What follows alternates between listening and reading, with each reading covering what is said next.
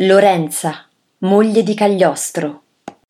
Figlia di un fonditore di bronzo, con la bottega nella strada dei Pellegrini, Lorenza è bella, analfabeta, maliziosa e corteggiata, quando nel 1768, a 17 anni, sposa nella chiesa di San Salvatore in Campo il venticinquenne Giuseppe, palermitano approdato a Roma dopo aver trascorso l'infanzia orfano in convento.